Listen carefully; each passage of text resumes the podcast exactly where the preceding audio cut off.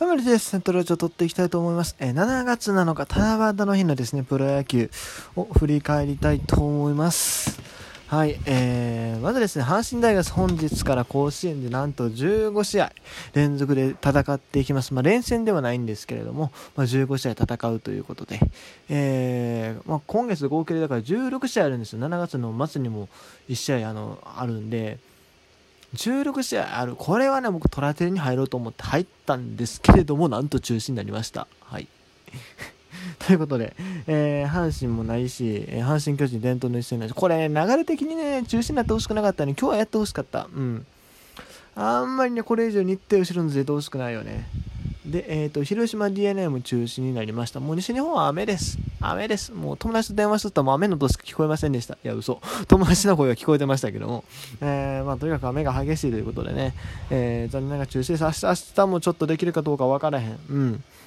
せっかくね、阪神はね、あの、無観客試合のための、えー、リモあの、なんだ、応援システムいろいろやってますけども、準備してますけども、実際3日しかないんですよ、阪神が無観客でやるのって。で、そのうち1日が潰れて、明日、明後日も正直、明日、明後日とかもう、ほぼほぼ今日ですけども、今日って言った方がいいかも、4時、4時43分やもんな。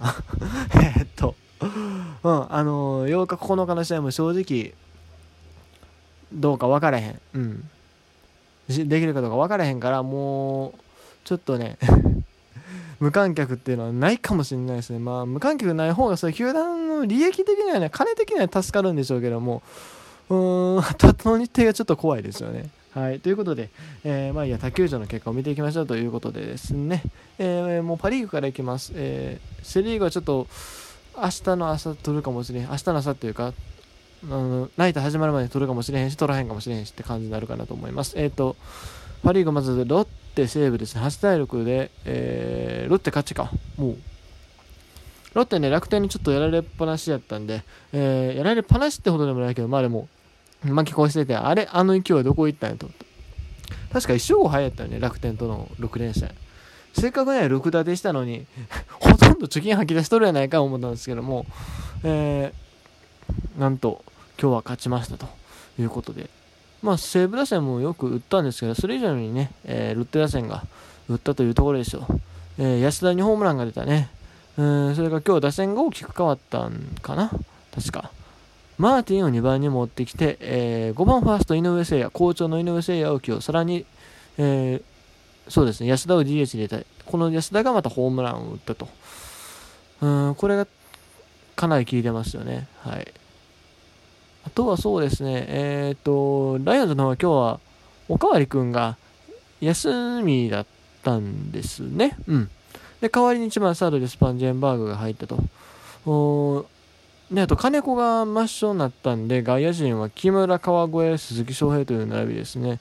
えー、鈴木翔平いいですね、3割超え。まあ、出し決そんなないと思いますけども、超えてるというところで、あとは、あそうですね、現代あたりもだいぶ打率は上がってきたかなと、むしろスパンジェンバーグの方がちょっと心配な感もある。うん。ってところでしょうか。はい。えー、ピッチャー、ライオンズ先発は高橋光成でしたが6回6失点。この辺のピッチャーがなんかいまいちピリットせえへんのね、ライオンズ若手の有望な、ね、ピッチャーはいっぱいいるんですけどね。うん、もう一伸びしてほしいよね、やっぱり。えー、その後宮川田村とつないだと。えー、ロッテの方は先発有吉、有吉先発でったんですね、結局。この前中継ぎしてたよね、多分。うん。中継ぎしてたんですけども、7月1日楽天戦、中継ぎしてたんですけど、えー、そこから、えー、登板間隔開けて、えー、今日先発ということで無事勝ちを収めましたということですね。えー、その後ハーマン。ハーマンがちょっとね、えー、1回7失点ですか。これはあんまり良くないです。え ?1 回7失点って言ったらごめん、嘘。1回3失点ね。打者7人？うん。ジャクソンも、は抑えたけども、すごい、ハーマン、ジャクソン、増田がね、3人ともね、防御率3.86で並んでますわ。ちょっとね、やっぱリリーフの防御率もうちょい下げんとしんどいんちゃうかな。はい。というところでした。はい、続きまして、えー、日本ハムオリックス、7対1でオリックス勝ちました。オリックスなんと、これで3連勝です。いや、あんだけね、調子悪かったのにここまで持ってきたの。むしろね、これ、あの、何気にね、ハムがやばいんですよ。順位表を見るともうあとだからもうこれ5位6位の決戦なんでもし明日の試合でオリックスが勝てばあハムと同率になるんですよねそうハムと同率で最下位になる。つまり日本ハムがまあ同率ながら最下位に転落するということになります。チーム成績見てもね実はね打率防御率ともに、えー、日本ハムの方が悪いんですよね。うん。なんでオリックスがじゃあ5位じゃないかっていうと あのオリックスは勝てる試合をまあいろいろ落としてるからですよ。采配采配というか三塁コーチのミスとか、まあ、しょうもないミスで落としまくってるからこうなってるだけで。実際もうちょっと上に行く力のあるチームだと思いますうん逆にハムはかなりやばくない？ハムがね何が悪いってね結局ね123番が機能してないというか特にまあ打率的に言うとね太田西川近藤の順で悪いんですよ。大谷しか近藤の順で悪いという方が、太田が一番悪いんですよ。太田が悪くて、その次西川も悪い。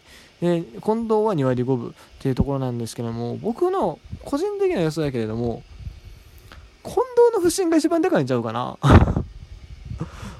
西川太田って結構、打率こんぐらいの時もあるイメージなんですよ。悪いけども。うん、あのー、結構ムラのあるバッターのイメージなんで。ただ近藤って結構いつも3割前後打つイメージなんで、ここが打ってへんから、やっぱ中田翔がね、いくら打率っていうか、まあ、調子が良くても、お得点に結びついてへんのちゃうかなという気がします。もちろん全体的に打ってないというのは間違いないですけどね。うん。ね、そんな心配なハムさんですけども、えー、今日野村君が骨折しちゃったと。ハムの唯一の希望、唯一の希望ってほどでもないかもしれないですけども、骨折して、あまあでもビアネーバーが上がってきたんで、ここでまたサード任せられるんだろうなと思うんですけど、まあ、横尾君と争いかな。ただまあ、あやっぱりせっかくね、高卒2年目レギュラー取りのチャンスやったんで、もったいないなという感じもしますが、うーん、まあ、歌へんもんね、全体的に。うん。だってもう日本ハムの今日の話題って何？僕の知ってる範囲で言うとね、もうなんかあれですよ、杉谷が大声で国家斉唱してたっていうことぐらいしか、今日の日本ハム実際知らないんですよね。ツイッターでもバカでかい声で歌ってんのね、見ましたけど後ろの清宮が笑ってたっていうね、もう、笑いをこらえてましたけどね。まあ、気合が入ってるんでしょうね。今週の杉谷でね、取り上げられるために、あの、何やったっけ、え、ー、と、石橋貴明さんの YouTube チャンネルでね、取り上げられるためにね しかも今日閉鎖すだっていうね で、えっ、ー、と、ごめんなさい、ちゃんと試合の方戻ると、オリックスですが、今日は、あそうですね、サード胸に戻してですが、まあ、注目はやっぱり吉田正尚がもう調子爆上げしてきましたよ。もう打率4割に迫る勢いですね。4打数4安打、しかも1ホームラン。えぐいっすね。うん。あと何気にね、その前を打つ大城浩二。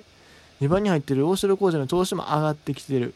これはかなりでかいかなと思います。まあ、もちろんちょっとね、シーズン序盤が悪すぎたっていうだけで、えー、実際普通にやれば2割5分前後打てる選手だと思うんですよ。なんなら去年いい時は、あ春先とか3割超えて3番とか打ってましたから、絶対もうちょっとこの選手できるはずなんで、うんまあ、もちろん守備だけでね、十分あのお釣りが来る選手だと思うんですけども、一気にレギュラー取りしてほしいなと、うん、まあ、福田選手もいいんですけど、やっぱ大城選手の守備が僕は好きですね。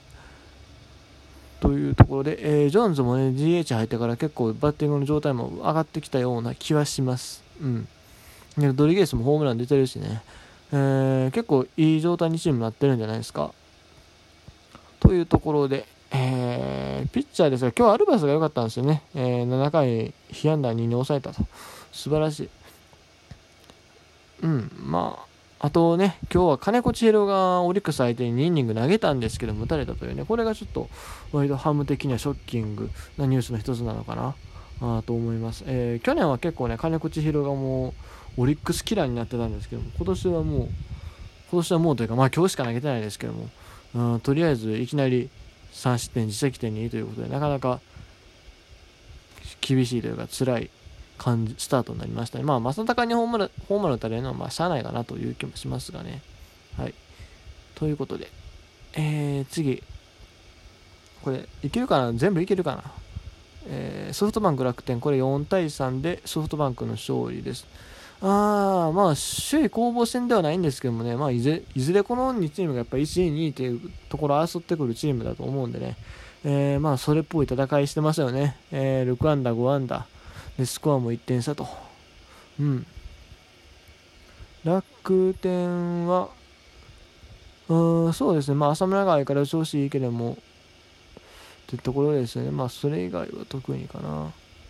先発遊戯やったんですか？ああ。ホームラン、ホークスがね、ホームラン打ったんですよ、2本。栗原と柳田。柳田相変わらず調子でもう打率いよいよ3割に乗せてこようとしてますね。うん。シーズン序盤はね、ほんまに、スタートの頃は割と調子悪かったんですけど、さすがですよね。状態上げてくるのは。まあ、余裕で3割乗るでしょうね。うん。相変わらず栗原もええ感じでし、今日もホームラン打ってるし。というところで、えー、そうだ、あと今日ホークス、千賀がね、えー、復帰やったんですよね。えー、いきなり161キロとか飛ばしてたとかね。頭おかしいなと思うんですけど、まあでも選手やったかな。まあ藤波と投げてたぐらいですから。まあまあまあ、それはそうよねっていう感もありますが。うん。これ知らんかったのが高橋礼の防御率がすごいですね。今、第2先発みたいな感じでやってますけど、防御率0.82。